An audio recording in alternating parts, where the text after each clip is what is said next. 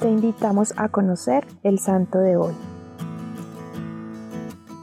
Hoy les hablaré un poco de San Aurelio.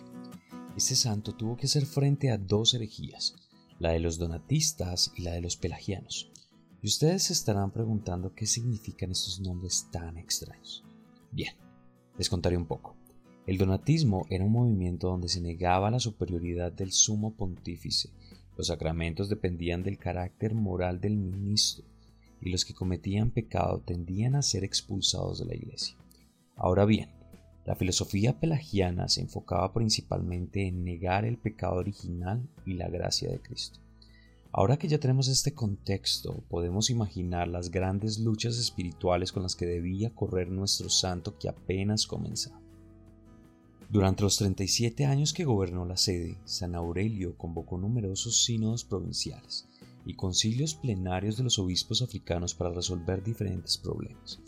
Los sínodos y los viajes lo absorbían de tal modo que se vio obligado a delegar el ministerio de la predicación a los presbíteros de mayores cualidades, lo cual era entonces desacostumbrado en la iglesia. Fue un hombre de disposición conciliadora y gran amante de la paz.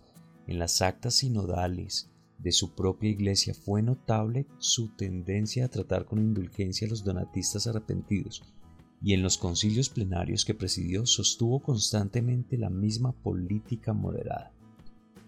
Cuando los donatistas recurrieron a la rebelión y al asesinato generalizado, Aurelio se unió a sus colegas en la apelación a la autoridad civil.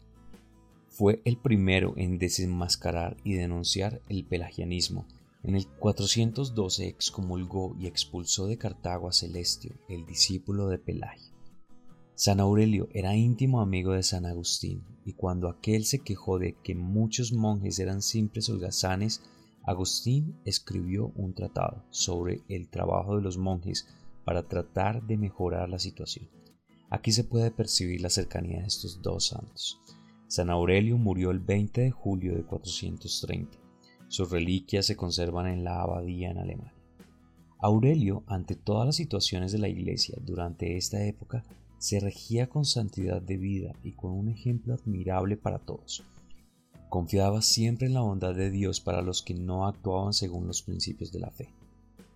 Hoy te invito a que ores por todos aquellos amigos que se han alejado de la Iglesia por diferentes razones, encomendando su vida y la dirección de su corazón.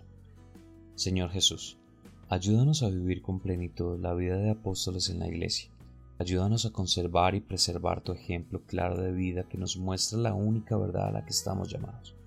Haz que luchemos contra las adversidades y las flaquezas en nuestras debilidades y, viviendo en comunión contigo, permanecer en la verdad. Por ti, Jesús nuestro, así sea.